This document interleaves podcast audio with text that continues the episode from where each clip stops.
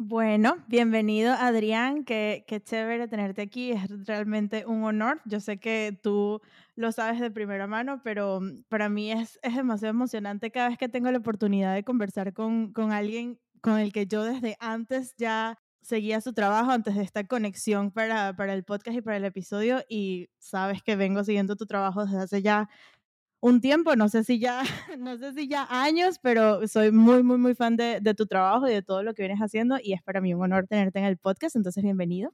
Agradecido, agradecido Michelle y bueno, un placer conversar contigo por acá. Qué chévere. Bueno, como acabo de decir, yo como gracias a todo en la vida conocí su trabajo a través de redes sociales, básicamente porque él tenía, él tiene un podcast, tiene en presente, que ya vi por allí que viene la temporada, no sé qué número, pero que viene otra vez. Sí eh, que se llama Querido Músico y fue de los primeros eh, también como acercamientos que yo tuve a podcasts que hablaran específicamente de eso, de la industria de la música. Y para mí también fue una referencia al momento de yo empezar a como que escribir ideas sobre posibles eh, temas de conversación que podía tener para el podcast, porque mm, pues porque yo observaba que muchos de los capítulos y los invitados se hablaban de cosas que yo siempre repito esta frase, que yo me, habría gustado escuchar antes. Entonces eso me parecía como, me parecía demasiado loco que hubiesen pasado como tantos años a través de mi carrera en, en, la música o de mi conexión con la música para escuchar estas cosas por primera vez.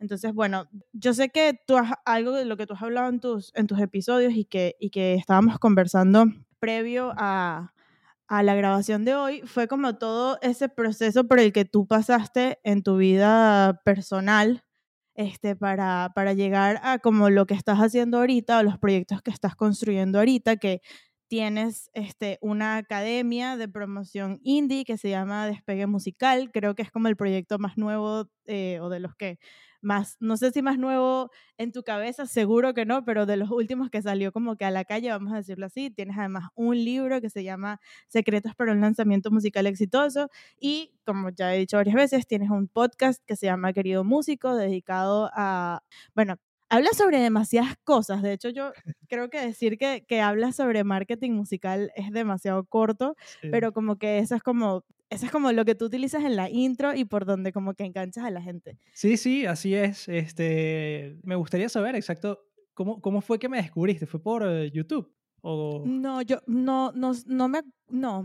Te voy a decir, yo creo porque fue por un story de Instagram, lo más probable, porque mm, alguien recompartió un post tuyo o recompartió un Reels, bueno, en eso, ni siquiera, no creo que en ese tiempo existían los Reels, pero un video o un post y de allí sí me, me, me llevó a, a, un episodio del podcast y, y, de ahí eh, como que te seguí en, en las cuentas que tienes en, en, Instagram, donde eso, donde hablas y educas eh, sobre promoción eh, musical, que además siento que ya, lo, ya vamos a hablar más a profundidad sobre eso, pero es un tema como que tan tabú, o no sé si tabú, pero como que tiene, tiene muchos mitos y tiene muchas cosas que yo de primera mano me declaro culpable que por años eh, repetí y prediqué y pues como que justo tu contenido apareció en todo ese, ese proceso en el que yo estaba de, de, descubrir que muchas cosas que yo había creído eran absolutamente falsas y bueno, sí, el, para responder tu pregunta, creo que por un story de Instagram. no, buenísimo, buenísimo. Esto no, nos da material para la conversación. Yo creo que te pregunto porque muchos músicos, y va de la mano con lo que acabas de comentar, terminan eh, diciendo como que no, es que yo no necesito eso, es que para qué, es que eso es pura, lo que sea, ¿no? Inserte aquí frase cliché que dice cualquier persona que no quiere hacer el trabajo, ¿no? Entonces, eh, mucha gente eh, me, ha descubierto y, de hecho alumnos que, que he tenido en la academia, me descubrieron fue por YouTube, ¿no? Entonces yo siempre recomiendo, mira, YouTube es la mejor plataforma en la que puedes, mm. ¿sabes?, compartir tu trabajo porque YouTube es el segundo buscador más importante del mundo después de Google y es la misma gente. Mm. Y a diferencia quizás, por ejemplo, de un Instagram o de un TikTok en donde publicas algo y, bueno, si pudieras conseguir cierta viralidad en el momento, ese post se perdió. O sea, al menos de que alguien de verdad te esté stalkeando, ¿sabes?, hasta abajo. Claro. Puede que vea alguno de tus posts anteriores, pero a diferencia de, por ejemplo, un YouTube o un Google, en donde también ahorita salen resultados de YouTube, eh, en donde estés buscando literalmente algo muy puntual y salga tu contenido allí, ¿no? Entonces, pues sí, yo creo que el tema allí está, creo que aquí me adelanto un poquito a, a quizás la, la, siguiente pregunta, pero creo que va por allí, es que todos hemos pasado por allí, o sea, lo que acabas de comentar de, de que tú, sabes, siempre creíste ciertas cosas, yo también las creí por mucho tiempo, y es esta falsa creencia de que la música funciona distinto a el resto de, de las cosas, ¿no? Uf, Entonces, preach it. sí, sí. Entonces, eh, uno siempre dice, ¿no? O sea, no, pero es que eso no es así, porque en la música, y uno ya empieza a echar algún cuento Específico, ujú, pero, pero ahorita justamente lo hablaba con mi novia y decía, wow, qué cantidad de cosas uno e- en otras áreas se da cuenta mucho más rápido de esto, y en la música, por ser precisamente un área pues muy precisamente artística, humanística, etérea, eh, porque a diferencia de un panadero, ¿sabes? Que está creando un pan físico, algo físico, mm, o incluso un luthier que crea una guitarra bellísima mm, y, y es algo físico y la vende, todas esas personas se dan cuenta en algún punto que, bueno, tienen que vender eso para poder conseguir más insumos, poder crear otro, vender otro.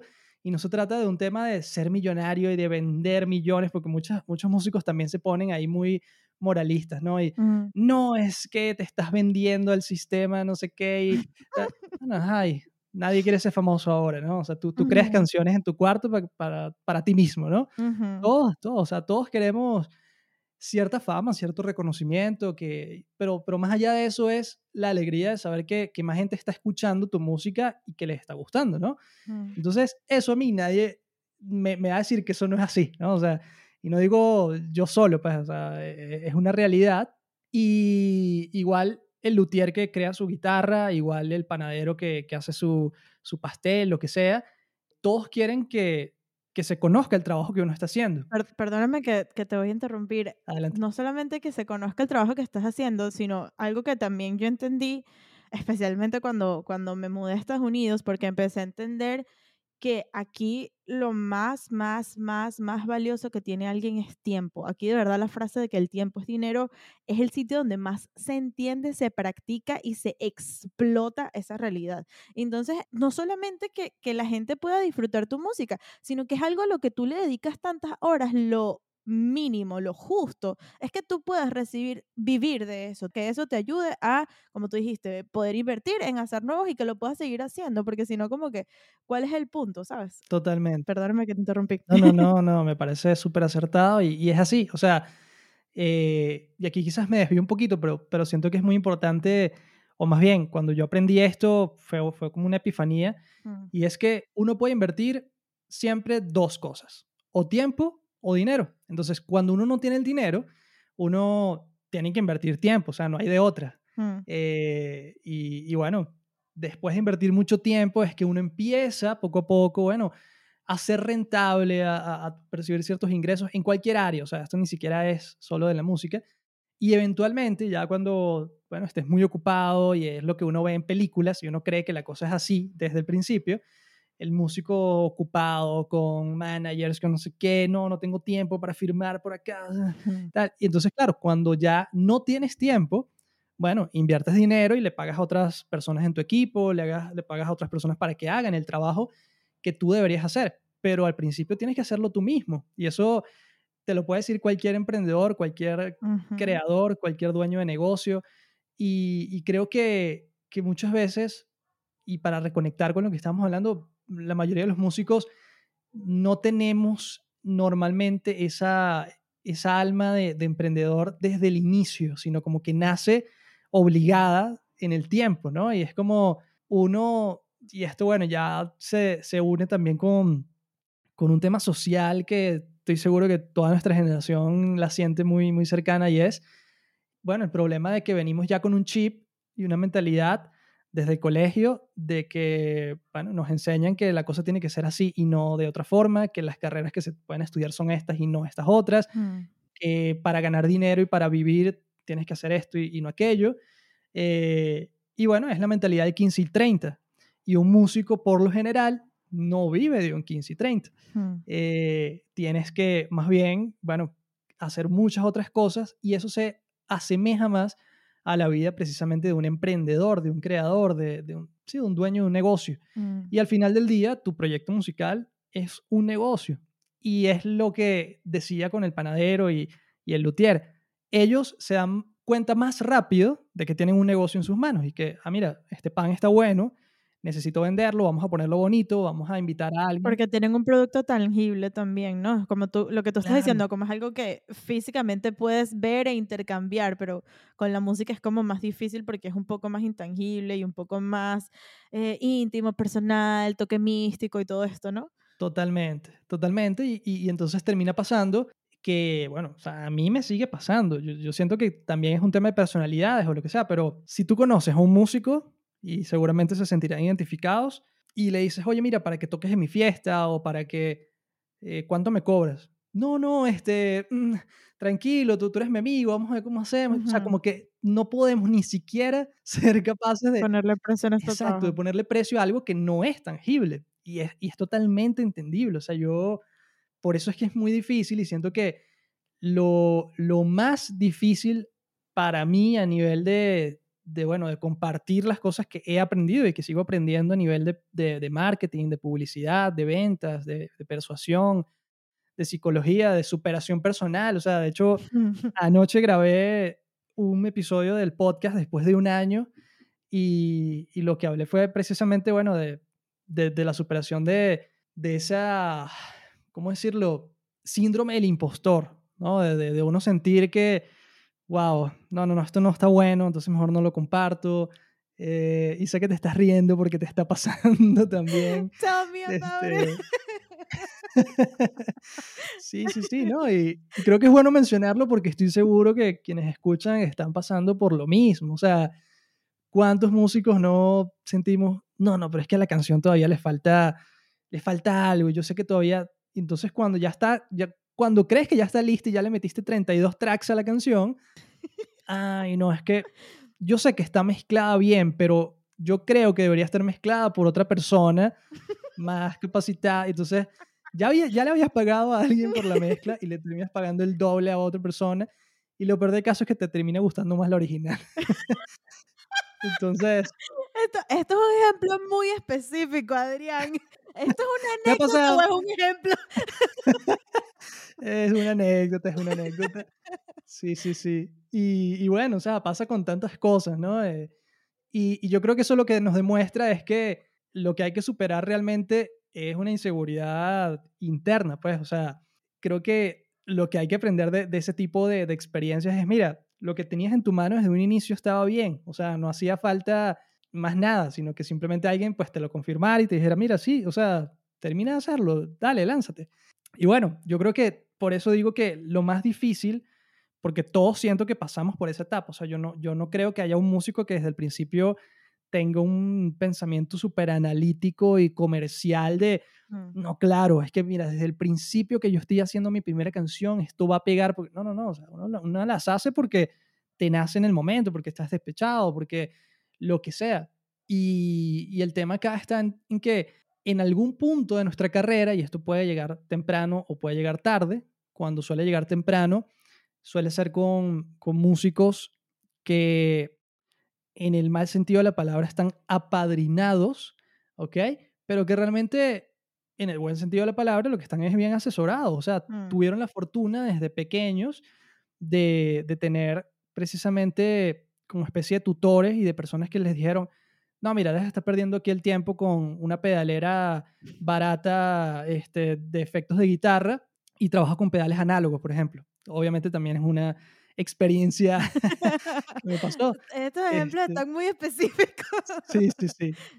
Pero, o, o por ejemplo, para, para hablar de algo más general, o sea, eh, mira, desde el principio, nada de estar tomándote la foto en la pared con los brazos cruzados, porque eso es tan cliché que no vas a conseguir absolutamente nada. Entonces, que alguien te lo diga cuando tienes 16 años, wow, eh, de verdad que aprendiste algo que otros aprenden a los 30 Mm, o a los 40, o algo, mm, quién sabe. mm. Pero todas esas cosas siento que por eso creo que es bueno como entenderlo lo más pronto posible y, y es lo mismo que, que uno aprende cuando se gradúa ya sea del colegio o de la universidad, que uno pensaría que, ah, bueno, ya tengo el título, ya, ya soy profesional, ya Mm. claro que voy a conseguir trabajo y, y un trabajo bien pagado, obviamente. No, o sea, eso podrá haber funcionado en alguna época para nuestros papás, pero para nosotros hoy en día más bien es todo lo contrario. Ajá, eres un profesional más. Mm. Ahora tienes que demostrar que te mereces ese puesto o por qué deberían a ti contratarte o por qué deberían pagarte más que alguien más, ¿no? Entonces, siento que esa, esa, ese balde de agua fría a nivel profesional a uno le llega a tus 20, por ejemplo, a- más o menos. Y, y este balde de agua fría a nivel musical, de que, mira, tu proyecto musical sí es una marca y tu proyecto musical sí se puede comercializar y si quieres vivir de esto se puede, pero bueno, tienes que seguir ciertos consejos Mm. eh, aprender de, de quienes ya lo han logrado antes, porque también en el tema del marketing uno pensaría que, ah, ese está inventando ahí unas cosas. No, es no, es un, no es un tema de inventarlo, es un tema de, de estudiar a quienes ya han hecho cosas anteriores y les ha funcionado. Mm. Y, y bueno, tú agarrarás de allí lo que más te guste, lo que más te, te resulte útil. Eh, eso no quiere decir que, porque como en todo, o sea, hay casos de casos. O sea, hay, hay muchos músicos que, que piensan que, que, que el marketing o que todo esto es malo porque toman de referencia al artista más cliché, más comercial, más de verdad, que tú dices, bueno, claro, o sea, hay extremos y nadie te está diciendo que tienes que ser eso, Mm. pero oye, puedes tomar lo, lo, lo mejor de las cosas y, y aplicarlas, ¿no? Yo creo que em, es un tema también de, con- de conceptos, ¿no? Porque yo tengo, em, te adelanto que yo tengo una campaña que, en el- que voy a lograr en el mundo, en la que le voy a cambiar el, el, el concepto, pero el concepto interno que nosotros tenemos de la palabra comercial. Porque, o sea, y eso pasa también, por ejemplo, bueno, no con la palabra mainstream, porque sí, mainstream significa eso, que muchas personas lo están streameando, escuchando. Muchas personas lo están viendo, pero comercial se tiene de una vez como una connotación súper, sí, como negativa, como que si es comercial le gusta a las masas y si le gusta a las masas no es tan bueno. Como que no tiene, pierde como valor artístico, no sé qué es lo que pierde en el camino cuando le gusta a cierto número de personas. Y comercial viene de comercial. O sea, comercial significa que alguien lo comercializó. Es decir, y el comercio es un intercambio. Yo te doy algo y tú me das algo a cambio. Entonces, como que yo obviamente entiendo que la utilizamos y, y yo misma la utilizo como para que se entienda, porque es lo que la gente cuando digo, no, esa canción es comercial, esa artista es comercial, porque entiendo que todo el mundo va a entender lo que todo el mundo ya viene diciendo con comercial, pero eso no significa, o sea, los, los artistas más recónditos y los más de nicho y los más que tienen una música que tú creerías que casi nadie la escucha, pero si ellos vienen de Islandia y tú vienes de, no sé, La Guaira, obviamente esa gente tuvo que ser comercial para llegar a donde tú estabas. Obviamente ellos hicieron intercambio, hicieron un, como tú acabas de decir, un montón de, de cosas y aprendieron de gente y se asesoraron de la mejo- mejor manera o, o, eh, utilizaron el método del ensayo y el error, etcétera, como sea, pero ellos hicieron algo para llegar a donde tú estás. O sea, eso no sucedió por el destino, eso, eso tuvo un, un trabajo detrás, ¿sabes? Un trabajo bien pensado. Sí, sí, sí, de acuerdo. Y fíjate que esto que me dices me recuerda casualmente unos videos que vi ayer de, porque he visto que mu- muchas personas con las que he hablado últimamente me hablan de, de que admiraban mucho a Kobe Bryant, Mm, a- al jugador de, de ujú, básquet, ujú. que tenía pues una, un motto, por decirlo así, de, de mentalidad mamba. Y esa mentalidad mamba lo que dice es, y, y me parece brutal, porque eh, como para resumirla, creo que él lo que decía era, bueno, mira, yo me he dado cuenta que si tú quieres ser el mejor en algo, tú necesitas practicar. Mm, Y mientras más horas practiques, entrenes, te prepares, mejor vas a ser. Entonces él cuenta como, por ejemplo, eh, ya él se sabía cómo era el cronograma de, de entrenamiento de, de los otros profesionales del básquet, que era, no sé, do- entrenar dos veces al día, ¿no? En la mañana y en la tarde, porque obviamente, bueno, tienes que descansar, tienes que comer, si no te desmayas ahí. Eh, pero él dijo, bueno, si yo me levanto a las 4 de la mañana y entreno a, las, a esa hora, puedo entrenar entonces tres veces al día. Eh, y de esa manera, eventualmente, cuando la gente quiera alcanzarme o quiera eh, llegar a mi nivel, les va a costar demasiado porque ya yo les llevo cinco años de ventaja. Mm, Y dije, wow, eso está increíble y, y es verdad. El problema es que muchos músicos malinterpretan esto y piensan que ser un mejor guitarrista, ser un mejor compositor, ser un mejor cantante es lo que va a marcar la diferencia. Y si eso fuese así, entonces ¿por qué tenemos en la radio a tanta gente que mm, no necesariamente es así, ¿no? mm. Eh, por decirlo de Un de una poquito de manera bonita. limón a la herida. Sí, sí, sí. Entonces, eso realmente por muy bonito que suene, sí, puede funcionar en el deporte, sin duda, porque es más fácil que la gente te descubra cuando ve tu talento en la cancha, que de nuevo tiene mucho que ver con lo físico, ¿no? O sea, con, con que algo lo puedas ver, lo puedas tocar prácticamente y la música no es así. Mm, Y por más que tú grabes la música y trates de convertirla en algo físico, en la época, bueno, de los discos, de los cassettes, incluso así, la gente no está viendo el potencial de tu canción como pueden ver a Kobe Bryant jugando en un minuto ¿no? Mm. y metiendo una cesta. Claro. Por lo tanto, ahí entran un montón de factores que inevitablemente se relacionan con el marketing. O sea, ¿por qué? Porque si tú le entregaras, si tú le entregabas un disco a una persona importante de la industria musical hace unos años, ¿qué era lo primero que esa persona iba a ver? La portada de lo que tú le mostraste.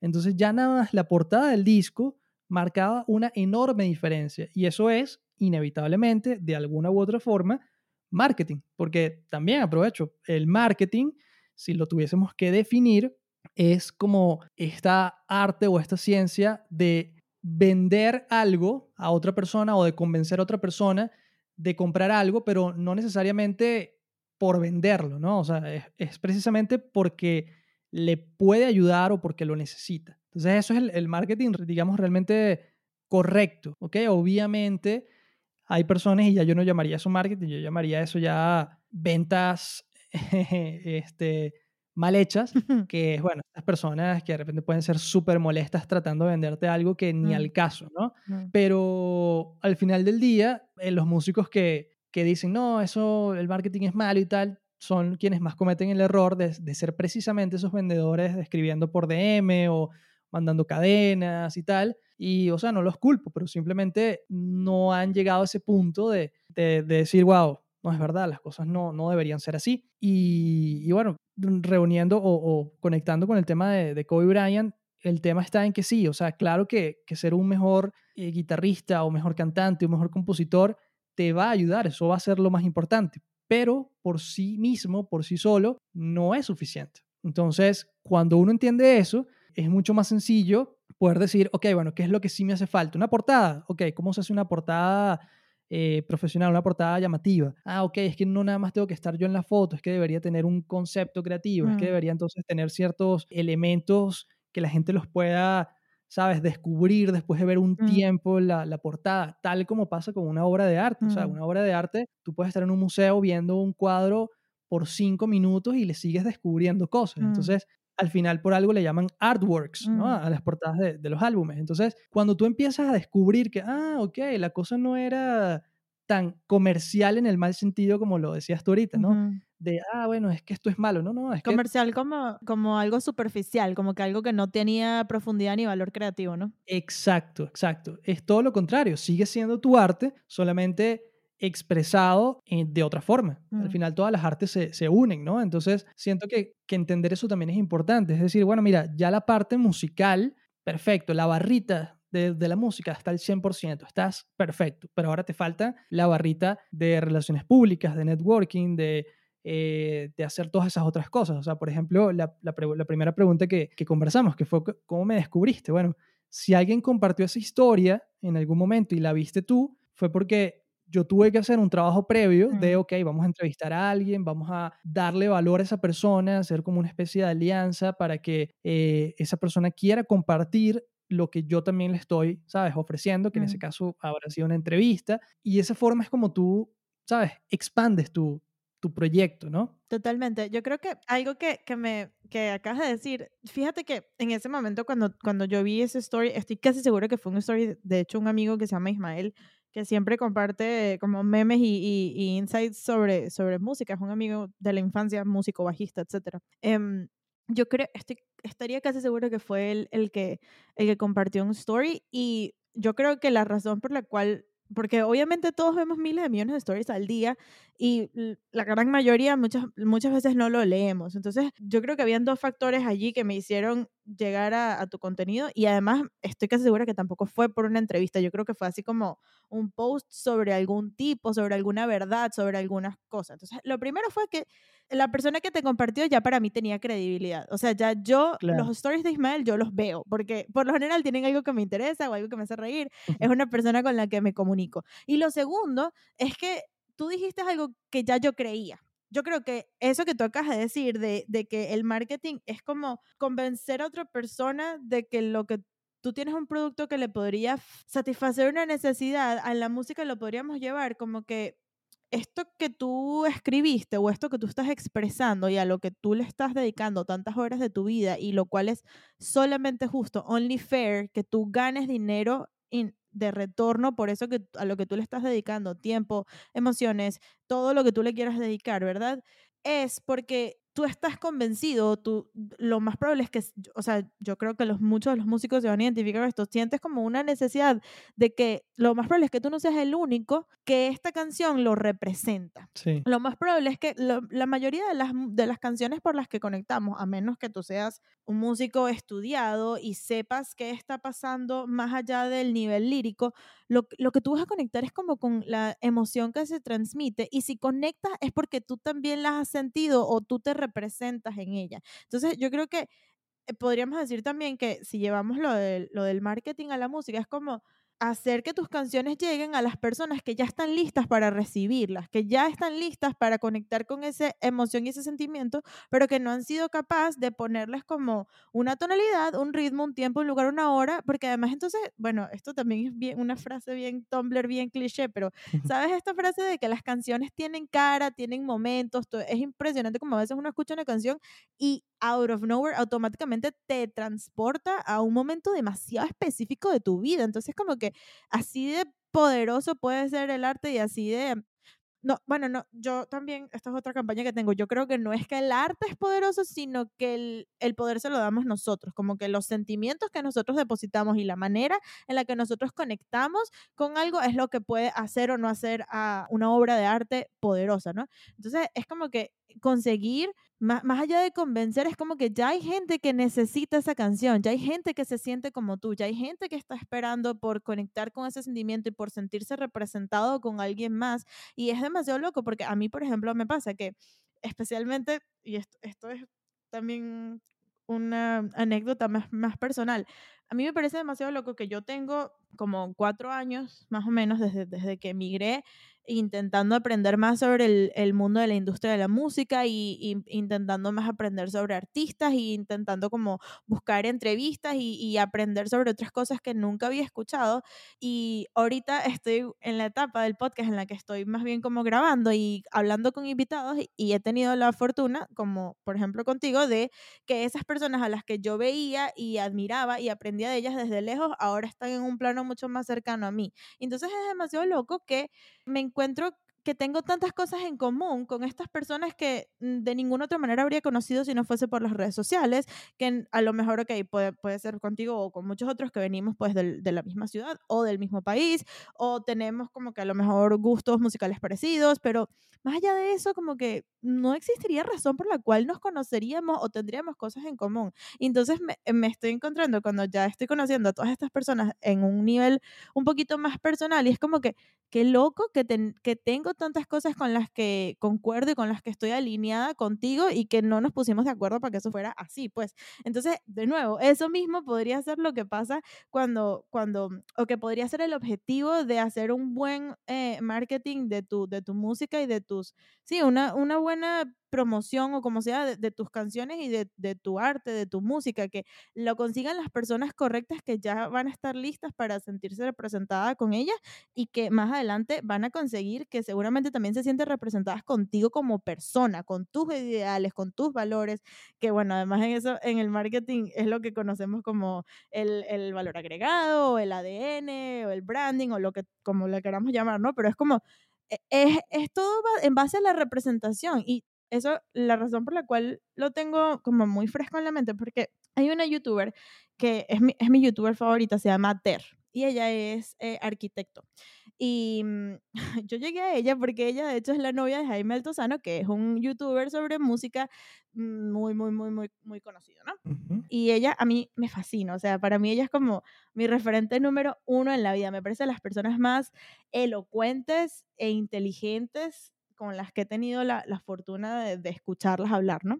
Y ella, su, uno de sus últimos videos de YouTube, el título era como influencers, entre comillas, ¿no? Entonces ella eh, viene diciendo como que yo no estoy de acuerdo con el uso de esta palabra de influencers, porque yo creo que realmente no es como que otra persona, o sea, como que estoy súper resumiendo los no sé cuántos minutos que ella está hablando en el video, ¿no? Pero ella dice como que la verdad es que yo no estoy segura, no me, no me queda tan claro que es como que otros seres humanos que tú no conoces de nada tengan la capacidad de influenciarte para tú tomar decisiones e invertir dinero en algo y consumir un producto.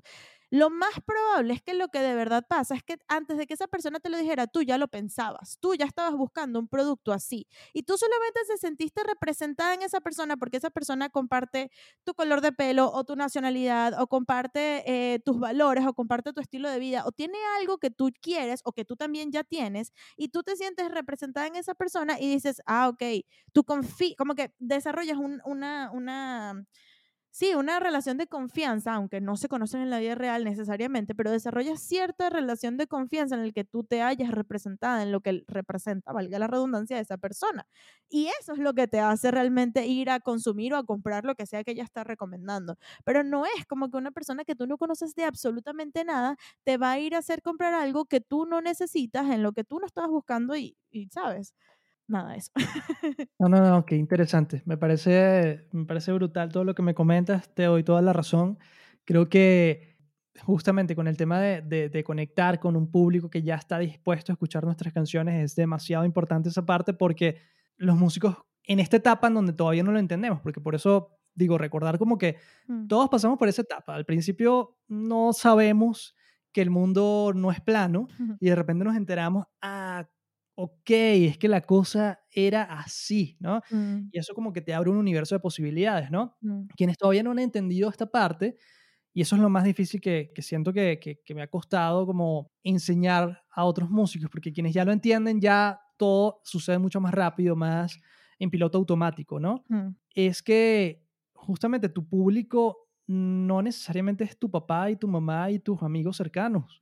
Y eso es súper difícil de, de digerir, sobre todo cuando uno tiene 17, 18 años y, e invitas a tus amigos a, un toque, a un concierto, y muchos te dicen, ah, sí, sí, ajá, porque tus amigos están jugando fútbol y tú estás tocando guitarra, por ejemplo. Mm. Y la verdad es que ellos no tienen, porque entonces ir a tu toque, simplemente no son tu target, mm. no son tu público. Y eso está perfectamente bien. Mm. Quien sí es tu público, y aquí unimos con lo que decías, son personas que son más parecidas a ti, que pueden estar en cualquier otra parte del mundo y hoy en día es más fácil que nunca conectar con ellos, pero mm. necesitas hacer acciones para poder conectar con ellos. No, eso no va a pasar por casualidad. O sea, si, si tú no me hubieses escrito en algún momento, bueno, no, no estaríamos hablando acá tampoco, ¿no? Totalmente. Ni yo hubiese sabido de, wow, qué cool que, que otra persona, ¿sabes? Como que conectó con, con mi contenido. Claro. Y creo que justamente si nos remontamos a tiempos inmemorables, mi, memoria, ¿cómo se dice? Memorables. Memoriales. bueno, como se diga. este, pudiéramos pensar en, en, una, no sé, una tribu, una, gente que alguien por allí, de, de, ese, de esas 50 personas que estaban allí reunidas, se atrevió a, a hablar, a ser diferente, a componer una canción, a, a decir, mira, no, las cosas deben hacerse así. Y esa persona empezó a tener influencia en los demás, en las otras 49. Eh, esa persona se atrevió a, bueno, a ser blanco de, no, eso no es así, Ah, bueno, pero ¿por qué no lo haces tú? ¿no? Yo al menos estoy aquí compartiendo mi, mi opinión Mm, o mi manera de, de hacer las cosas. Y esas personas suele- solían convertirse, bueno, en el líder de la tribu, mm, en X, ¿no? En alguien influencer de la época. O sea, e- ese, ese- esa palabra influencer eh, puede ser nueva, pero el significado no lo es. O sea, siempre han existido personas, no voy a decir más importantes, porque no se trata de ser más importantes, sino que tienen influencia en, en los demás, pero no en el sentido de eso, ¿sabes? Comercial, sino en, oye, mira, yo me atrevo a pararme en, esta, ¿sabes? en este escenario a predicar algo, ¿no? A decir que las cosas se tienen que hacer así o que no, y de ahí habrán surgido los primeros maestros y lo que sea. Y al final del día, si lo pensamos, realmente los músicos son influencers sin saberlo. Entonces, eso de, de andar criticando, no, es que yo no quiero ser influencer, bueno, pero es que no tienes que serlo de nuevo en el sentido extremo de la persona que vive compartiendo su vida 24/7 allí, no, pero claramente si quieres que la, que la gente descubra tu música, si quieres conectar con personas afines a ti que que ya les gusta el género musical que tú haces, que ya les gusta la misma banda favorita, que, que si escuchan una de tus canciones decir, wow, ¿cómo no había descubierto esta banda antes, no? Pero esas personas van a conectar contigo si tú te atreves a pararte en ese escenario. Y hoy en día, pararte en ese escenario no es nada más hacerlo a mm, nivel, ¿sabes? En el mundo real, exacto, eh, sino atreviéndote a, a subir videos en YouTube, por ejemplo. Eh, entonces, ese tipo de cosas, siento que el 90% de músicos todavía tienen como miedo de hacerlo, de el que dirán, no, bueno, pero es que sí, imagínate si y, y yo con un canal de YouTube, bueno, pero créeme que nadie está pendiente de eso. O sea, todo el mundo sigue con su vida, a nadie le interesa si tú tienes un canal de YouTube con 10.000 seguidores, con un millón o con tres. Nadie, o sea, eh, y el, el tema allí está en entender el potencial y las posibilidades de hacerlo. Y es justamente que te descubran qué es lo que tú más quieres como músico.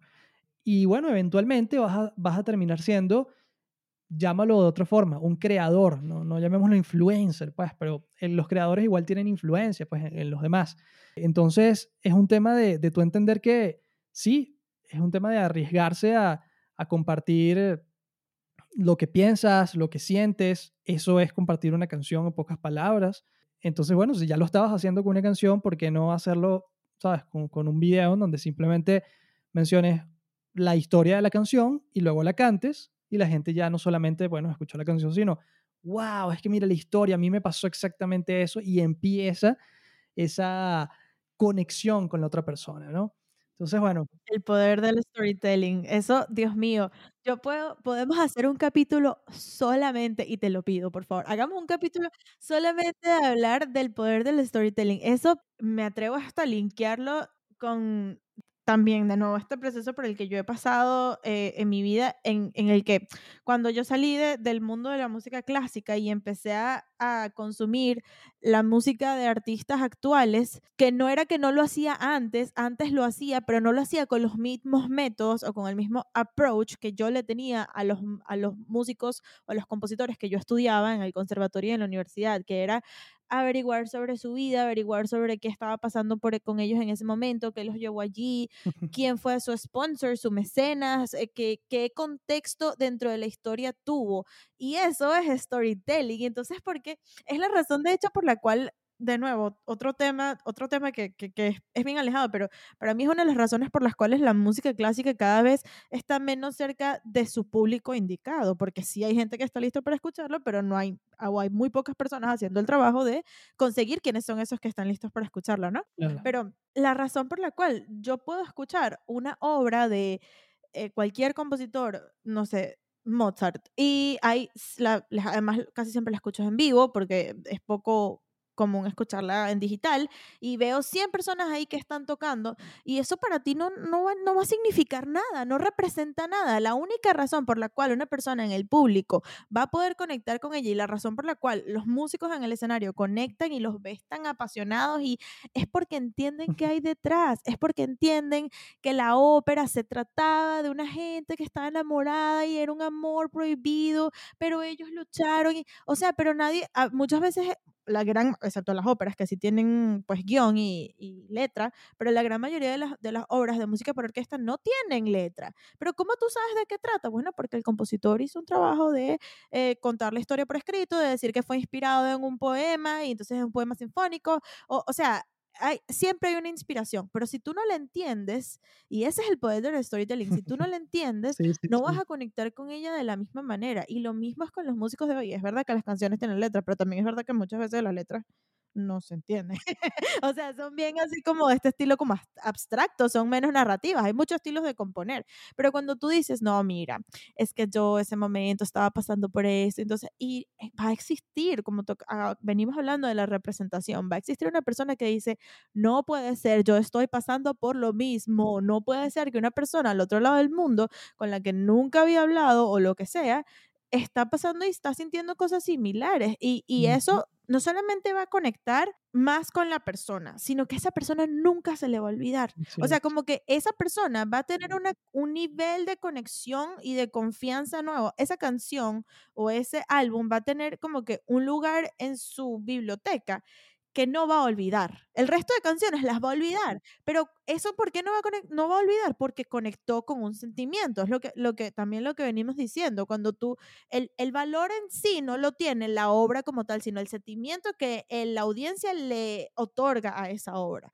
porque conectó con ella, porque lo representó. Totalmente, totalmente. Y, y para entender esto mejor, creo que podemos irnos justamente hasta, hasta la parte más lógica, ¿no? Porque todavía pueden haber personas que digan, no, no, pero es que eso, eso no es así, lo más importante siempre va a ser la música y si alguien escucha la música y le gusta, se va a hacer fan igual. No, porque ¿cómo tú consigues que alguien le dé play a la canción? O sea, ok, tú, yo te puedo comprar la idea de que si alguien escucha la canción, le va a gustar y a partir de ese momento todo puede ser diferente. Está bien, Mm, pero ¿cómo tú lo convences de que haga play a la canción? O sea, y eso se logra precisamente, justamente con el storytelling, hablando precisamente de la ópera. De la ópera. ¿Cómo, qué, o sea, ¿cuál plan llamaba más la atención en un fin de semana para alguien eh, en algún momento? Oye, vamos a la ópera a escuchar música o, oye, vamos a la ópera a escuchar música porque va a tocar este compositor y, y la, y la, este, mm, la obra trata de las cuatro estaciones y no sé qué, y entonces vas a escuchar ujú, cómo de verdad es increíble, porque la primera estación se escucha de verdad como que estás así, mm, y la otra, entonces, wow, o sea, ya la segunda te, te mega convenció. ¿Y qué hacían? Y espero que sigan haciendo seguramente en óperas y obras de teatro hoy en día. Te entregan un tríptico, ¿ok? En donde prácticamente antes de comenzar la función o que te servía precisamente de guía para entender la historia de la canción que estaban tocando y eso podía cambiar totalmente la percepción que tú tenías de lo que estabas escuchando. Entonces ya no era un tema de tú, ah, bueno, vamos a ver qué percibo. No, no, no, era un tema de, de percibir precisamente la historia que te estaban contando. Entonces pasa exactamente lo mismo. Pero, ¿cómo llega? Lo, que, lo mismo que tú acabas de decir, tuvo que haber alguien previo a que esa persona llegara al teatro y le, leyera el tríptico que la convenciera de ir. Es lo mismo de tuvo que haber una, al- una acción previa que llevara a tu audiencia a darle play a tu canción. Porque de resto, si no, Sí, tú puedes hacer todos los trípticos que tú quieras, pero tienen que ya haber llegado a la canción y tienen que ya haber llegado al teatro. De lo contrario, no va, nobody's gonna show up, no va a llegar nadie. así es, así es. Y ahí, bueno, también entra un tema que yo lo entiendo perfectamente, o sea, yo lo viví, y es que hoy en día hay, sí es verdad, muchas facilidades, pero al mismo tiempo, cuántas facilidades no son efímeras, ¿no? Entonces, hoy, hoy en día siento que todo el mundo está tratando de, no, no, pero es que en, que en TikTok, Adrián, tienes que estar en TikTok, porque en TikTok vas a conseguir 10.000 reproducciones de, de los videos en vez de, de 1.000. Y es como, ok, chévere, pero eso realmente en qué va a afectar el resto de, de mi vida o, o de mi proyecto, ¿no? Entonces, bueno, si hay personas que aprovechan eso a su favor, eh, otras que solamente consiguen un video y que viral y ya. Entonces siento que muchos músicos hoy en día eh, están tratando hoy precisamente pues el tema de los videos virales, pero en algún momento fue simplemente el crear una cuenta en Facebook, en Instagram y empezar a escribir y compartir cosas pensando que eso lo iba a descubrir gente. Mm. Claro, el algoritmo antes era distinto y tal, y se prestaba más para eso, Mm. pero hoy en día ya no es así. Hoy en día vivimos en un mundo sobresaturado de información y de contenido, y, y bueno, para bien o para mal, te conviene ser interesante, o sea, en pocas palabras, no, no, no llamémoslo eh, entretenido, este, viral, ¿no? Interesante para los demás que son como tú, ¿ok? Y precisamente, bueno, para eso tienes que contar historias, tienes que abrirte al público, tienes que hacer muchas otras cosas que van más allá de cantar, de agarrar tu guitarra y, y tocar. Porque incluso supongamos que, no, Adrián, pero es que yo ya me, me he atrevido y tengo 100 videos en mi canal de YouTube tocando mi música original y tal. Ajá, pero, por ejemplo, la portada de ese video, ¿qué, qué es? Eres tú con la guitarra. ¿Cuántas imágenes de alguien con una guitarra hemos visto nosotros y por qué le daríamos clic allí? ¿no? Entonces ahí entra todo el tema de, bueno, ok, ¿por qué alguien haría clic allí? ¿no? ¿Por qué alguien, de nuevo, le daría play a tu canción? ¿Por, alguien, ¿Por qué alguien asistiría al concierto de ópera? ¿Por qué? Entonces, siempre ese por qué está relacionado con que te llamó la atención. Y volvemos de nuevo al arte de que precisamente la creatividad, que se une mucho con el marketing, es también el arte de, de llamar la atención, ¿no? de, de, de ser diferente, de, todo esto. Y, y, bueno, yo también soy, por ejemplo, una persona introvertida y, y, bueno, mala combinación ser músico y ser introvertido, pero de nuevo, o sea, te toca. O sea, es algo así Sí, como que... eso tiene un nicho, o sea. Sí, aún así, exacto. Entonces, siento que, que hay gente que, que en algún momento lo entiende y bueno, a mí me tocó cuando dije, bueno, ok, si quiero, sabes, realmente compartir esto, es ponerme, sabes, en la palestra pública, siempre es como un miedo, ajá, y qué van a decir y tal, y de hecho, bueno, en parte el no haber publicado eh, episodios durante un año de, del podcast es porque, o sea, uno empieza también a recibir comentarios malintencionados, o sea, que bueno, serán el 3% de los que llegan, pero son esos los que, sabes, te ponen a, a pensar y, y, y, le das vuelta tu, en tu cabeza y por qué dijo eso. Y bueno, son gajes del oficio, como dicen, y es lo mismo a que si tú, sabes, te pusieras a tocar allí te lanzaran tomates como en las comiquitas. Nada, o sea, los músicos que llegan lejos, y no solamente los músicos, los deportistas, los profesionales, los cualquier persona, no es... Cualquier emprendedor. Sí, exacto, no es porque lo hizo bien a la primera, o sea, es porque se cayó tantas veces que ya le salieron callos, que ya no le importaba volver a caerse y se paraba súper rápido. Y es un tema de constancia, o sea, no, no es una carrera de, de que ver quién llega primero, es una carrera de resistencia totalmente. Totalmente. Y pregúntale, o sea, porque mucha gente todavía sigue sin, sin creer que esto es así, pero pregúntale a cualquier músico que ha logrado cosas importantes y te vas a dar cuenta que todos tienen en común que tienen tiempo echándole pichón, como dicen, ¿no? O sea, no, no lo lograron de la noche a la mañana, no fue, claro, como te digo, ser asesorado ayuda mucho y eso no es algo malo, lo malo es que uno no, no estuvo asesorado en su momento y ahí entra un poquito el tema de la envidia y tal, que siento que también hay que dejarlo a un lado, pero, Mm. pero es simplemente algo de, de ¿sabes? Eh, De resistencia. De, mira, ¿sabes cuánta gente eh, rechazó el, el típico cuento, ¿no? A los Beatles al principio. Bueno, no sé cuántas disqueras. Imagínate, los Beatles.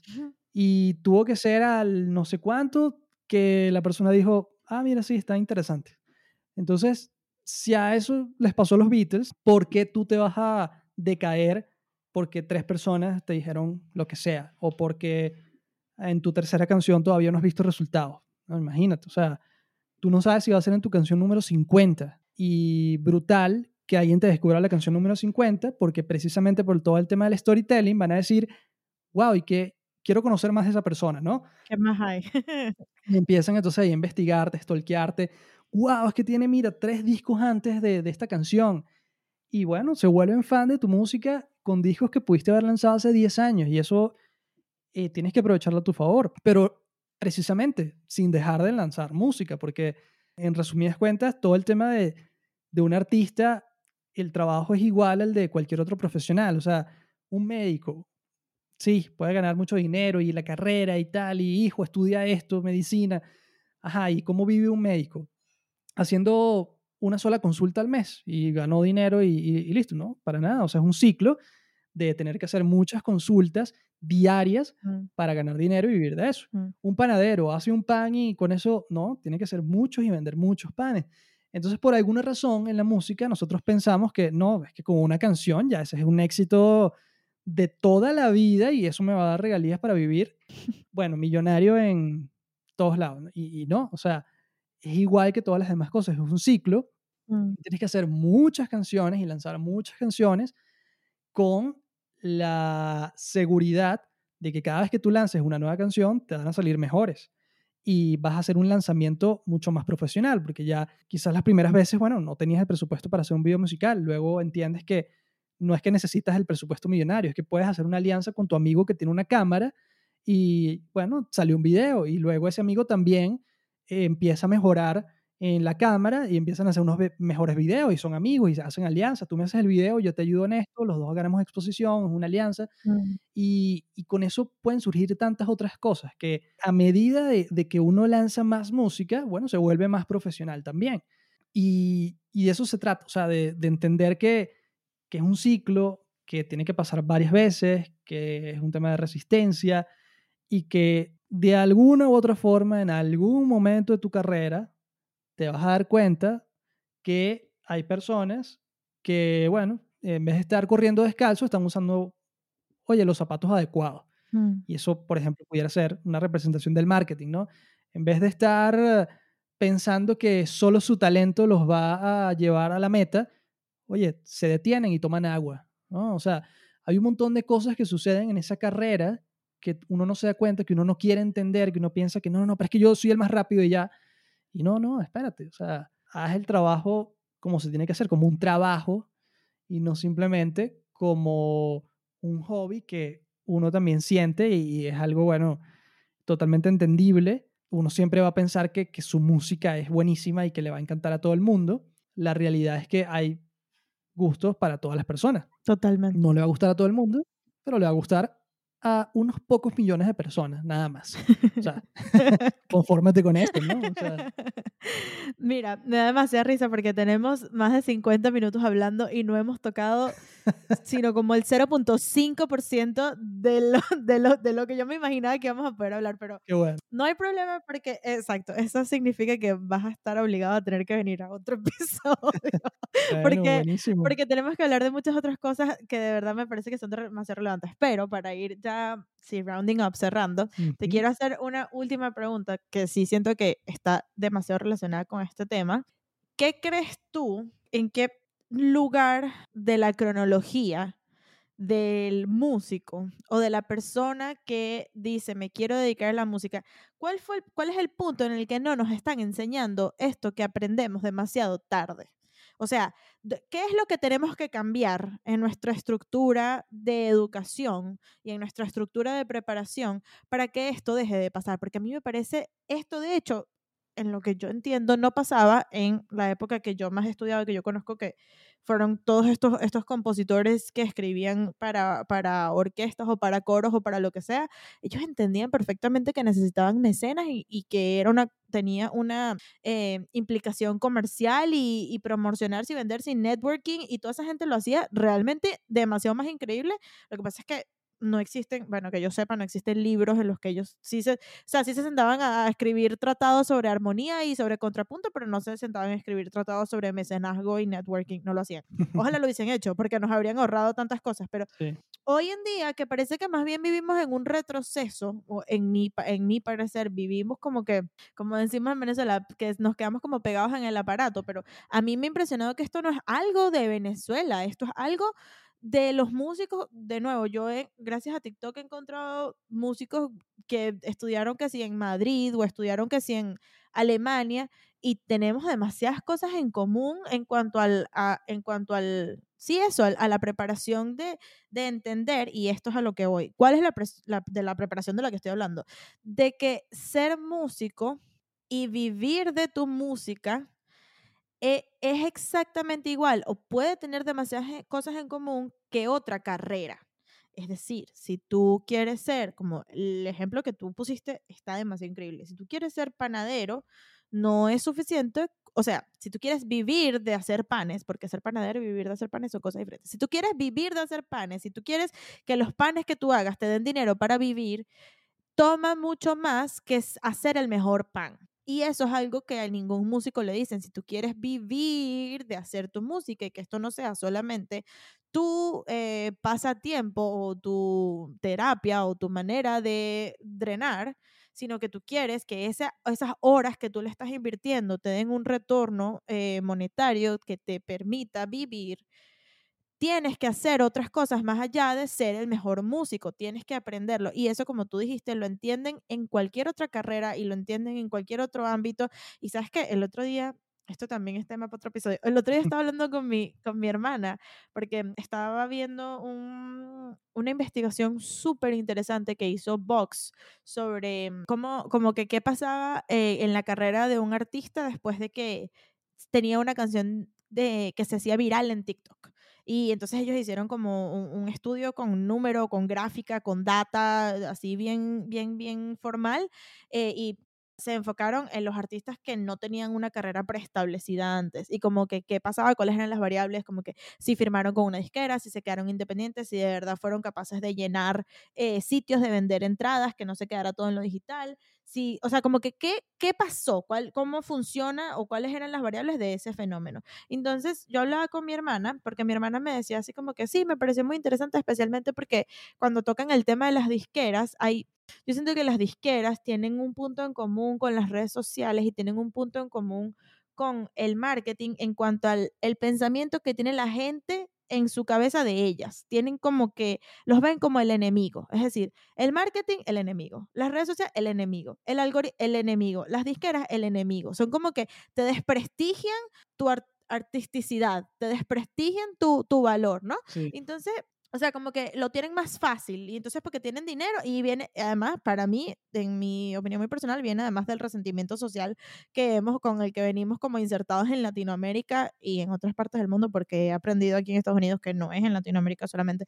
Pero bueno, es una cosa un poquito más profunda, ¿no? Pero yo siento que, este, como que estamos tan, eso, tan, tan acostumbrados a, a ver el enemigo en, en, en, en, otras personas que simplemente tienen más tiempo que nosotros haciendo esto y que se han ganado su leverage, se han ganado su, su, su renombre a costa de trabajo, no a costa de que nadie les regaló nada y que nadie te debe nada. Y eso está, además, otro tema. El tema de que los músicos vivimos no las vivimos creyendo de que nos deben, o sea, nos deben streamings, nos deben atención, nos deben reconocimiento, nos deben porque nosotros somos y como somos, nos, a ti nadie te debe nada. O sea, el aprender, yo pienso que una cosa que, que va a cambiar tu carrera drásticamente va a ser mientras más temprano tú entiendas que nadie te debe nada, es impresionante cómo tú vas a ver que eso cambia tu, tu modo y tu manera de, de, de, tu modus operandi en todas las áreas de tu carrera. Pero bueno, me fui como por tres temas no, no, pero qué bueno. Yo había empezado diciendo que, ¿qué crees tú? ¿En qué punto de, de la preparación de un músico que toma la decisión de vivir de su música estamos fallando para que entendamos que es exactamente igual a otro trabajo y que no es suficiente con ser músico? Wow. Bueno, yo creería que ya es un problema, o que viene desde que uno está niño, en donde nuestros papás, por nuestro bien, con la mejor intención, nos dicen, haz esto mejor que esta otra cosa, escoge este juguete y no este otro. Y, y, bueno, no sé, o sea, yo siento que todos los músicos en algún momento, nuestros padres, bueno, nos regalaron una guitarra de mentira, una batería de mentira, de juguete, pero en algún punto del camino, como que ellos mismos se asustan y dicen, no, no, no, no, no, pero ya va. La musiquita le puedes dedicar su tiempo, pero no, no, no, estudia, trabaja, ah, no sé qué, eh, la matemática, la cuestión. Entonces, uno también se va creyendo esa mentira y, te puedo dar, bueno, mi, mi, experiencia muy personal, brevemente también para, para no extendernos. Parte de que yo no supiese qué hacer con mi vida después de graduarme de bachillerato fue que como mi papá es ingeniero, yo dije, bueno, nada, yo también tengo que ser ingeniero. Lo que tengo que decir es qué ingeniería estudiar, más nada. O sea, para mí no había otra opción en mi cabeza y no porque me sintiera obligado, sino porque eso era lo único que yo conocía. Imagínate, o sea, y yo en el fondo, claro que quería ser músico, pero al mismo tiempo estaba esa, esa dualidad allí y, y, nada, o sea, son, son cosas que, que realmente uno como que nunca se toma el tiempo de pensarlas y de, y de entenderlas, ¿no? O sea, por, de una banda que yo tuve a los 18 años, éramos cuatro personas y esas cuatro personas, yo estaba estudiando ingeniería, otro estaba estudiando también ingeniería en la Simón Bolívar, otro estaba estudiando, de hecho, también ingeniería geofísica en la Simón Bolívar también, y solo uno de ellos, el baterista, era el único que estaba claro, el que entendió precisamente esto más joven y dijo, no, o sea, yo por fin salí del colegio, por fin me puedo dedicar a la música, vamos a, ¿sabes? A, echarle pierna a, a, la música, pues, y ninguno de nosotros nunca tenía tiempo porque estábamos raspando exámenes, o sea, no te vas ni siquiera, ah, no, es que claro, nos iba bien, ¿no? O sea, sufriéndola porque Mm, lamentablemente no éramos buenos para eso y también mm, ahí entra, bueno, todo otro tema que es el, el cómo uno se siente, porque claro, si estás escuchando esto es porque seguramente te estás sintiendo identificado con, con esto, ¿no? Y es que uno también lo llevan por un camino en el que no necesariamente es el, el mejor para ti. mm, Y, y respondiendo a tu pregunta de en qué punto y tal, yo creo que hay escuelas como las Montessori ahorita en donde, sabes, desde, desde pequeños a los niños no les enseñan lo mismo a todos, mm, ni, ni les hacen la misma clase exactamente, sino que más bien entienden las fortalezas y las debilidades de cada individuo. Y ya, mira, esta persona es mejor para la música y le dicen al papá, mira, vamos a, o, o mételo en clases de música porque es bueno para eso. Y otro es bueno para los deportes y otro es bueno para las matemáticas. Y claro que sí, seguirán haciendo falta ingenieros, arquitectos y administradores y abogados en, el mundo, pero de nuevo, si estás escuchando esto es porque seguramente tú no eres de, de esa, de esa parte, pues. Y, y hay una economía que se le llama la economía naranja, en donde hay demasiado dinero que se puede mover en el mundo del entretenimiento. Conozco lamentablemente muchos amigos ingenieros que están pelando. Conozco a muchos otros músicos que siguieron con la guitarrita y siguieron con este dedicándole a lo que realmente amaban, que tienen obviamente muchísimo más éxito, dinero, felicidad que, que un ingeniero de muchísimos años de experiencia. Entonces, mm, no es un tema de carrera, no es un tema de, de profesión, sino de, de, wow, o sea, hacer lo que te gusta. Sea, cuando, cuando realmente te dedicas a hacer lo que te gusta, vas a encontrar soluciones, vas a encontrar vías de alguna u otra forma. Y siento que poco a poco cada vez la gente se está dando cuenta más de esto, mm. a la edad que sea. Algunos se dan cuenta a los 16, otros a los 30, otros a los 60, que wow, mira, a mí me gusta hacer estas manualidades y resulta que sí, hay gente que a la que también le gustan mis manualidades, por decir algo. Y bueno, ¿por qué entonces no aprovechar eso también con la música, no? No, yo creo que es que estoy pensando y creo que tienes toda la razón. Sin embargo, también eh, quiero como agregarle como un- un- una capa más a, ese, a eso. Y es que yo pienso que también está, está como que, o sea, el primer, o como que la primera etapa de ese proceso sería así, eh, como tocas decir, darnos cuenta de que puedes dedicarte a lo que te, a lo que te gusta, más allá de lo que los estigmas que venimos, que nos han enseñado nuestros padres sin ninguna intención de hacernos daño ni nada, sino que de la misma manera es lo que ellos conocían, ellos nos los enseñaron y nosotros lo que nosotros conocemos le enseñaremos a nuestros hijos, etcétera, ¿no? Pero yo creo que hay, gracias a Dios, como que a lo mejor en la, mientras más bajas en, las en las generaciones, como que ya los Gen Z como que no, con eso, eso no, no, no, no vienen tanto con eso en su software, no sufren tanto porque fueron, fuimos creados o fueron creados por Disney y Barbie y ser lo que quieras ser y soy una Barbie girl y todo esto, ¿no? Y que tú puedes follow your dreams and follow your heart y todo esto, ¿no? Que además a veces puede ser, en mi opinión, bien peligroso si no estás como situado en el, en el contexto correcto, ¿no? Sí, Pero sin a mí me pasa eh, y es mi experiencia y también de eso iba también mi pregunta, que es como que, ok, luego de que tú ya decidiste que tú quieres ser músico, yo creo que también es importante que las personas que están escuchando esto tomen en consideración de enfocarse en the bigger picture, en, el, en, la, en la imagen con perspectiva. ¿Por qué? Porque hacer lo que te gusta va a implicar hacer muchas cosas que no te gustan.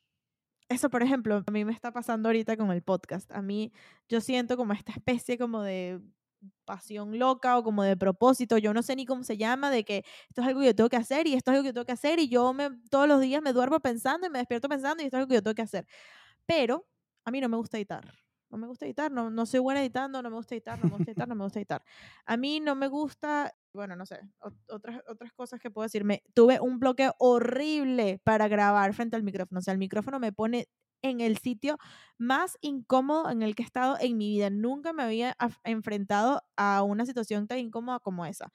O, por ejemplo, tener que invertir en una computadora, tener que invertir en una digital audio workstation, tener que invertir horas de mi vida en tutoriales de YouTube o cursos de doméstica en entender cómo carrizo funciona esa digital audio workstation, a pesar de que yo no vaya a hacer música, gracias a Dios es, es como que un proceso mucho más sencillo, pero de cualquier manera voy a tener que pasar por esas cosas enfocándome eh, o, por ejemplo, yo tengo que todos los sábados, tengo que no, yo decido todos los sábados dedicárselos a esto, cuando yo perfectamente, no voy a decir quedarme tirada en mi cama, porque sí, por supuesto que puedo, pero también podría, no sé, salir, con mi perro, tener un novio, o sea, cualquier cosa. Yo podría hacer, tener amigos, lo que sea, eh, buscarme un curso, ir al gym, qué sé yo.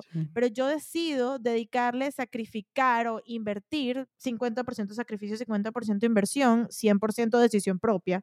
dedicarle las y cuando yo llego al trabajo, yo trabajo un trabajo de, de 9 a 5 y cuando llego, no llego a salir con mi perro, no llego a hablar con mi mamá, no llego a, llego a seguir trabajando en el podcast. Y además trabajar en el podcast, uno creería que sentarse a grabar y luego editar los episodios y luego publicarlos. No, ojalá.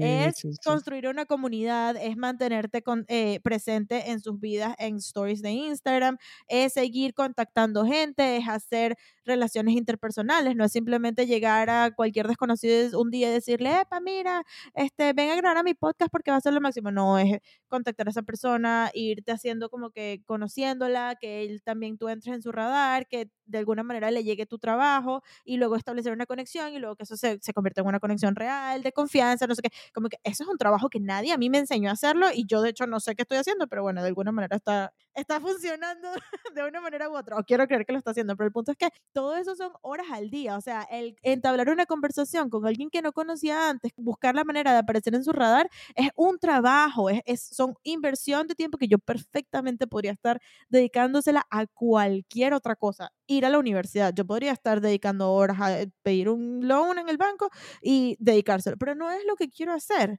yo quiero hacer esto, entonces todas esas cosas que a lo mejor no me gustan o que nadie me enseñó, qué tal, las tengo que hacer de la misma manera en la que otra persona que quiere dedicarse a ser panadero, a lo mejor le gusta, le encanta hacer pan, pero no le encanta la contabilidad.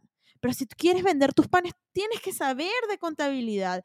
Tienen que pagar los taxes de la renta del sitio en el que están alquilando para vender sus panes o tienen que invertir en el mejor horno. Entonces tienen que aprender un poquito de tecnología, de electrodomésticos de marca, o tienen que establecer alianzas con el mejor proveedor de levadura. O sea, qué sé yo, hay muchas cosas que van a ir demasiado más allá de hacer el pan que no te van a gustar. Y tú cuando seas músico vas a tener que invertir, como todo lo que acabamos de decir, perdónennos que seamos tan repetitivos, pero vas a tener que invertir en promoción, en networking, en alianzas, en music gear, en instrumentos, en cosas, vas a tener que invertir horas en a saber hacer muchas otras cosas. O dígame, si nos metemos en el mundo de la distribución digital, que tienes que aprender a hacer un pitch, eh, tienes que aprender que es una distribuidora, ni hablar del el publishing, las regalías, el, dueño de los del máster, que, o, y firmar contrato, firmar contrato con el productor, firmar contrato con los intérpretes. No, o sea, es, tienes que aprender de demasiadas cosas que tú pasas cinco años en la carrera de la universidad estudiando armonía, contrapunto, solfeo, eh, interpretación, improvisación, historia de la música, historia del arte, eh, y ninguna parte te enseñan todo lo demás que indudablemente vas a necesitar, porque desgraciadamente para los músicos no existe un 9 a 5, o sea, no existe, porque tú, tú puedes hacer eso en las otras carreras, tú puedes eh, estudiar administración de empresas y luego trabajar como administrador, ser empleado de otra persona, y eso no, no tiene nada de malo, está bien, tú lo puedes hacer. Pero en la música no existe alguien, a menos que por ejemplo, podría ser que tú des clases o que tú seas el músico de una banda que ya está preestablecida. Pero la verdad es que son pocas, son pocos los, los espacios, no son tantos o no son tan comunes o no son tan obvios, porque a lo mejor sí son muchos, pero no son tan obvios a la vista de primero como lo pueden ser en el resto de las carreras. Entonces, la mayoría de los músicos solos o en equipo necesitan convertirse en emprendedores para poder, de nuevo, ganar dinero de algo a lo que tú le estás dedicando horas de tu vida por lo que tú te sientes apasionado. Es solo justo, it's only fair, perdonen que, traduzca, pero it's only fair que tú puedas vivir de, de lo que te gusta. ¿Por qué no vas a poder vivir de lo que te gusta y por qué no vas a poder vivir de lo que te sientes apasionado? es parte de entender esa parte, o sea, es, es, parte del proceso, entender eso y luego entender que también vas a tener que dedicarte a hacer muchas cosas que no te gustan, pero que no eres tú el, el único que las está sufriendo. Algo que, que a mí me pasa, no sé si al final termi terminé el tema de las disqueras, pero a mí me pasaba que viendo este, este documental o esta investigación, planteaban la pregunta y que tú le hiciste hace rato, no, es que ahora los músicos tenemos que ser creadores de contenido e influencers. Bueno, no sé si te has dado cuenta, pero no es que ahora los músicos, es que todo el mundo venda lo que tenga que vender o haga lo que tenga que hacer. No es que tú eres pobrecito víctima especial.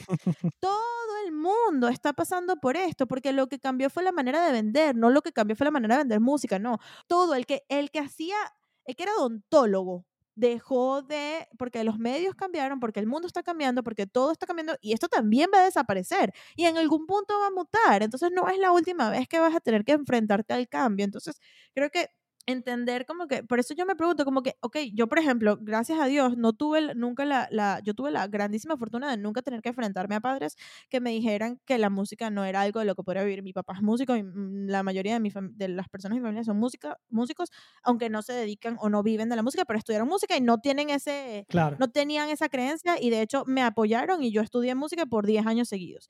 Y luego fue así como que cuando yo salí de eso o momentáneamente, el, sí, como que cambié de rumbo, fue así como que nunca supe que yo debía haber eh, estado aprender todas esas cosas, aprender sobre marketing, aprender sobre otras ramas de la comunicación o que era de hecho lo que nosotros queríamos hablar principalmente, cómo mezclar dos disciplinas y dos carreras dentro de un mismo, sí, dentro de un mismo camino, dentro de un mismo proyecto, dentro de una misma carrera, eh, que eso era una posibilidad. Eso nadie nunca me lo dijo en la universidad, entonces de ahí más o menos viene como mi pregunta de que en qué, en qué punto, me, me, pregunto, me cuestiono yo que en qué punto será que tenemos que hacer las cosas diferentes. Si no es solamente el sistema educativo de la música o más bien el sistema educativo de la escuela, en el que nos tienen que decir que no es solamente los músicos a los que estamos pasando por eso, sino que de verdad es todo el mundo. Pero bueno, eso no, no, sé si quieres comentar algo y también lo, lo dejaremos para, para, la segunda parte del, del episodio que hagamos. No, no, qué, qué buena intervención. Me parece que está brutal todo lo que dices porque es así, como para recapitular y, creo que es como el mensaje, al menos acá, es sí, o sea, todos pasamos por, el, por el mismo, la misma etapa de pensar que las cosas son de otra manera, así como pasa con, con muchas otras cosas en la vida, ¿no? O sea, que, que uno es a veces muy ingenuo hasta que entiende, ah, esto no era tan fácil, ¿no? Mientras más rápido uno pase por ese proceso, eh, y deje de vivir en, el mundo Disney, en donde a los músicos este, son millonarios y, y, ¿sabes? Le están dando uvas y, soplando con, con, una hoja gigante, ¿no? Este, y sexo, drogas y rock, and, rock and roll. Mientras más rápido uno entiende que la cosa no es así y que en verdad un músico exitoso se parece más a, a un nerd que está nunca dejando de aprender Mm. y una persona bien disciplinada y que se, se levanta temprano y que hace las cosas y que, y que es más bien como un workaholic, bueno, más rápido entonces tendremos la, la oportunidad pues de, de, hacer descubrir nuestra música. Mm. Y lo segundo es, tal como tú decías ahorita, cuando uno quiere hacer lo que a uno le gusta, vas a tener que hacer cosas que no te gustan.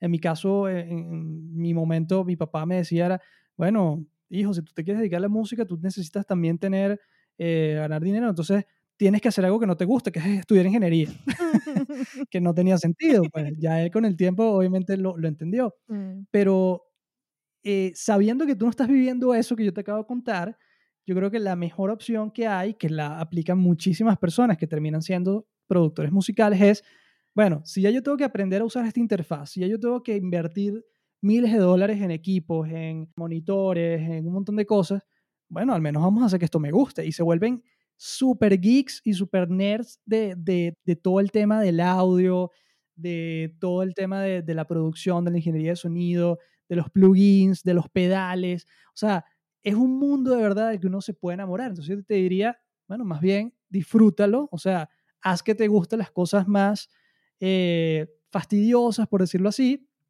Y entre eso, bueno, también entra obviamente el tema de la promoción, de la comunicación, de, de las relaciones públicas.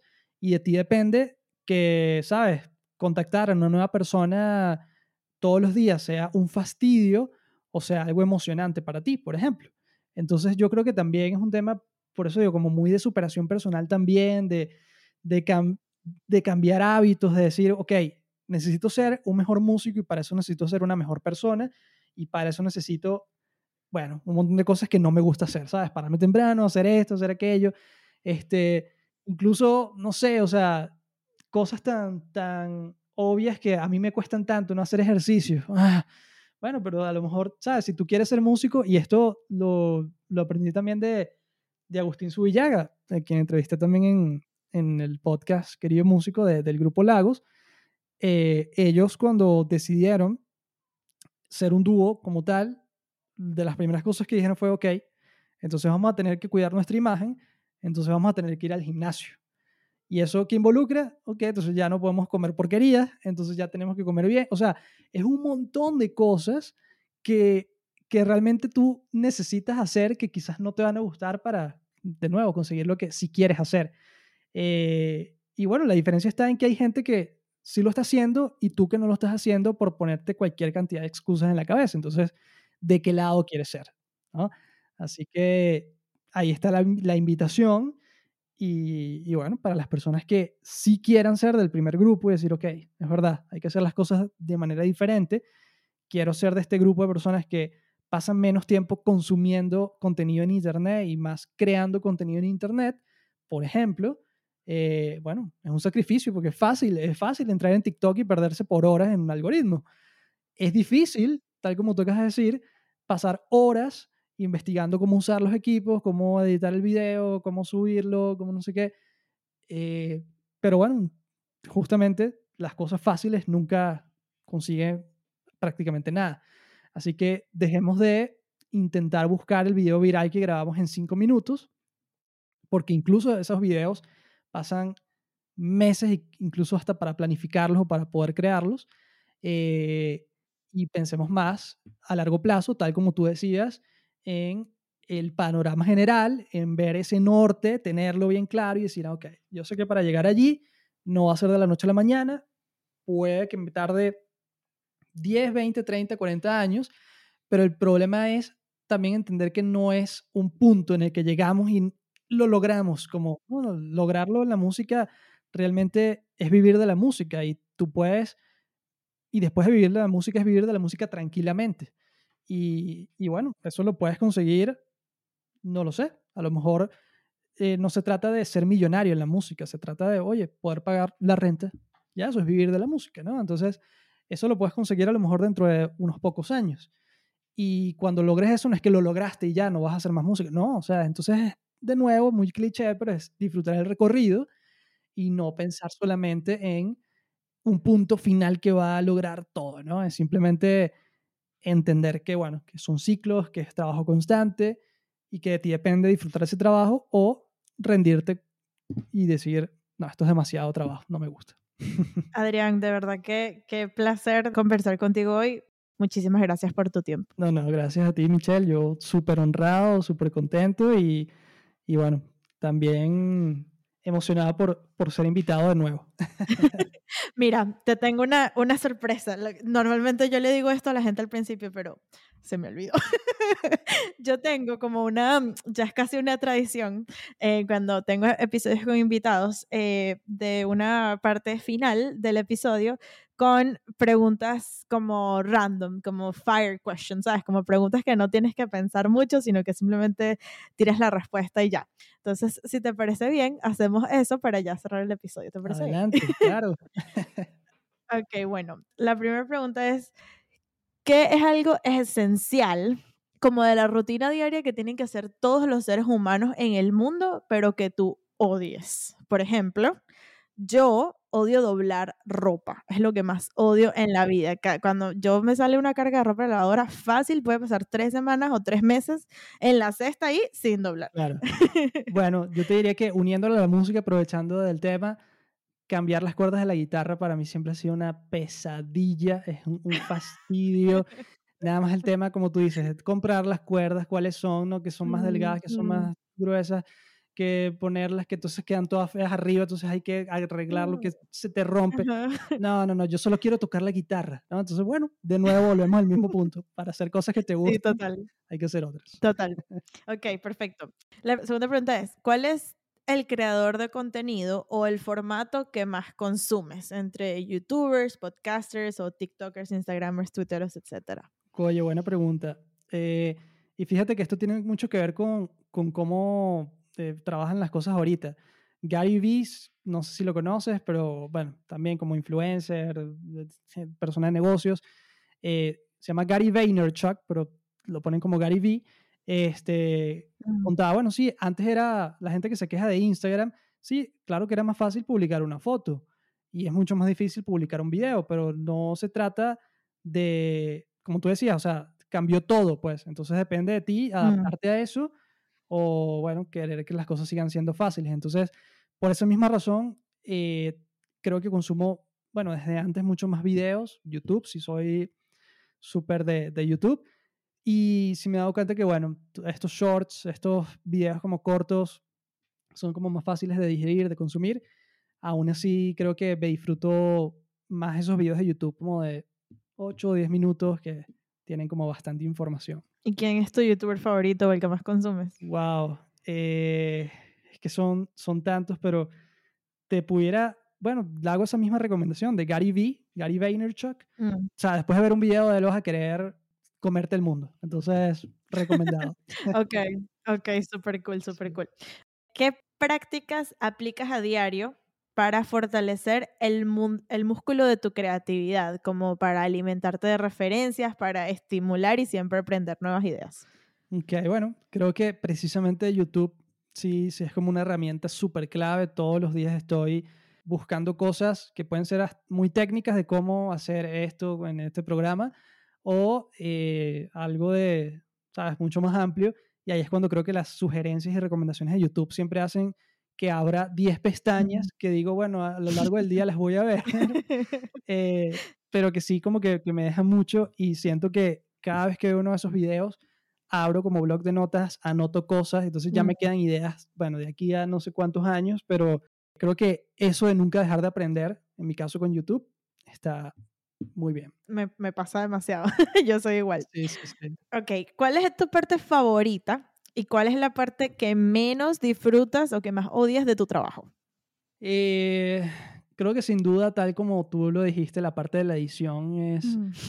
pesadísima, sobre todo porque, bueno, de nuevo, la gente no, o sea, quien, quien se edita lo sabrá, pero no es nada más abrir un programa y poner allí y cortar y exportar, sino que pasan mil cosas, ¿no? O sea, Así como cuando estás poniendo las cuerdas de una guitarra, se te rompe y te quedaste sin una cuerda y tienes que ahora comprar otro nuevo juego de cuerdas solo para esa nueva cuerda que te faltó. En los programas de edición, bueno, también se te crashea a la mitad del proyecto, puedes perder todo el proyecto, perdiste todo un día de trabajo y bueno, tienes que empezar a editar algo que ya habías editado, eh, ¿sabes? Desde el inicio. Que ya te gustaba cómo estaba quedando y no te, obviamente no te va a quedar igual por más que tú intentes por memoria reproducirlo. Totalmente. Y yo creo que la parte que más me gusta, y, bueno, también es difícil porque me desconcentro, pero es precisamente como que escuchar música. Yo siento que antes yo relacionaba mucho, bueno, mi juventud, eh, como el tema de escuchar música, chale, estoy como montándole cachos a, a la ingeniería, a, a esto que estoy estudiando, no debería, estoy perdiendo el tiempo y no sé qué, a pesar de que esto es lo que más me gusta. Y hoy en día sentir que, no, mira, es que esto más bien me está haciendo crecer, ¿sabes? Mm. a nivel mental, creativo, eh, de, de, gustos, que uno también al principio dice, no, no, eh, el, el, el, estilo musical que a mí me gusta es lo mejor y todo lo mejor es una porquería. Y, y, realmente uno va madurando y va creciendo y dices, no, o sea, la música es universal y ahí toda la música es perfectamente eh, válida. Sí. Bueno, también creo que esa parte de escuchar música y de descubrir nueva música me gusta muchísimo. Lo comparto demasiado. ok, ¿cuál es una capacidad que has desarrollado o una característica de tu personalidad que tú estás, te sientas seguro que te ha ayudado a llegar a donde estás ahora, pero que no tiene que ver nada con tu área de experticia, o sea, que no tiene nada que ver con eh, en tu caso, el marketing musical, como por ejemplo, ¿a qué me refiero con capacidad que has desarrollado o característica de tu personalidad? Puede ser como saber otro idioma o como hay gente que no le tiene miedo o pena al rechazo, hay gente que es muy autodidacta, que está muy acostumbrada a no esperar por nadie ni preguntar cosas, sino conseguirlo a su manera, o sabe ser buen vendedor, ser organizado. ¿Qué, ¿Qué puedes decir que ha sido para ti? Wow, buena pregunta. Yo creo que o sea, lo del inglés, claro que, que, ayuda y muchas otras cosas que comentaste, pero creo que quizás lo que, que ha ayudado pues en mi personalidad a, poder, bueno, conectar con muchas personas que, que escuchan, que, que, aceptan estar en una entrevista o lo que sea, es quizás simplemente como mis valores con los que yo crecí, pues que yo siento que, mm. que no sé cómo, cómo definirlos, pero diría que simplemente, oye, tratar de, de ser buena persona, ¿sabes? De ser educado, de ser eh, eh, atento, lo que sea, ¿no? Y siento que eso marca toda la diferencia. Yo, por ejemplo, recuerdo claramente a, y no sé si, si quienes escuchan o tú también eres fan de Breaking Bad, mm, de, de, la serie. ok, bueno, sin spoilear mucho, el protagonista como que va adoptando cosas de personajes que, mm, bueno, están cerca de él, ¿no? Yo siento que uno, esa es una buena manera de uno de crecer, ¿no? Como de agarrar lo mejor de las personas a las que, a las que tienes cerca y, siento que juntarte también con más personas así, ¿sabes? Que, que son como tú y eh, obviamente si son buenas personas y si son profesionales, si son educados, si son de esta manera, te va a ayudar más. Eh, pues mejor, ¿no? O sea, yo, yo recuerdo en, un trabajo que tuve en Caracas, un amigo que se llama Machado, que de hecho es, DJ y entrevisté en algún momento en el podcast. Él, bueno, es de las personas más atentas que yo he conocido en mi vida y él casi que todos los viernes, y si no más, en la oficina preparaba cotufas, palomitas en el microondas y se las, ¿sabes? Se las llevaba a todo el mundo. Y él no comía la cuestión, solo las hacía para hacer feliz a los demás. Y dije, wow, qué buena manera de, o sea, de hacer que le caigas bien a los demás y, de tú mismo, sentirte bien. Siento que son esos detalles los que, los que marcan la diferencia y creo que eso, bueno, ha ayudado como a, abrir camino por allí y estoy claro que también va a ayudar en la industria musical a, a todos, ¿no? Totalmente, me encanta, eso me, me gusta mucho. Ok, eh, ya hablando más como sobre música, ¿cuál es un artista o un género que tú escuches pero que nadie espera que tú escuches? Como que, que sea así como que tu placer culposo escondido. los Hanson. Rayos, no sé quiénes son esos. los Hanson, los tres hermanos que cantaban la de un bop, un bop. Ah, bueno, oh, ya, ya me siento bien. Creo que soy muy joven para esto. Está bien, está bien. Bueno, ellos pegaron una canción en los 90 okay. Eh, que se llama Bop. Okay. Y son los Hanson, son esos hermanos.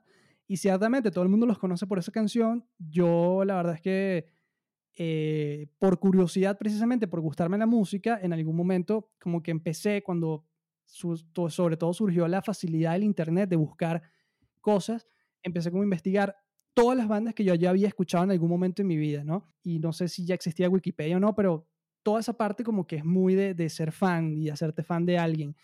Entonces siento que eso fue lo que me hizo como que reconectar de, ah, mira, esta gente todavía sigue haciendo música y siguen sonando bien y son pop, pero la verdad es que son como un pop con soul, con blues, o sea, han madurado y, y tienen una gran historia, de hecho voy a hablar de eso también en un episodio y de verdad que, bueno, muchos dirían, ah, y te gustan los Hanson, pero quien conozca la música de los tipos sabe que son unos músicos demasiado brutales. Cool.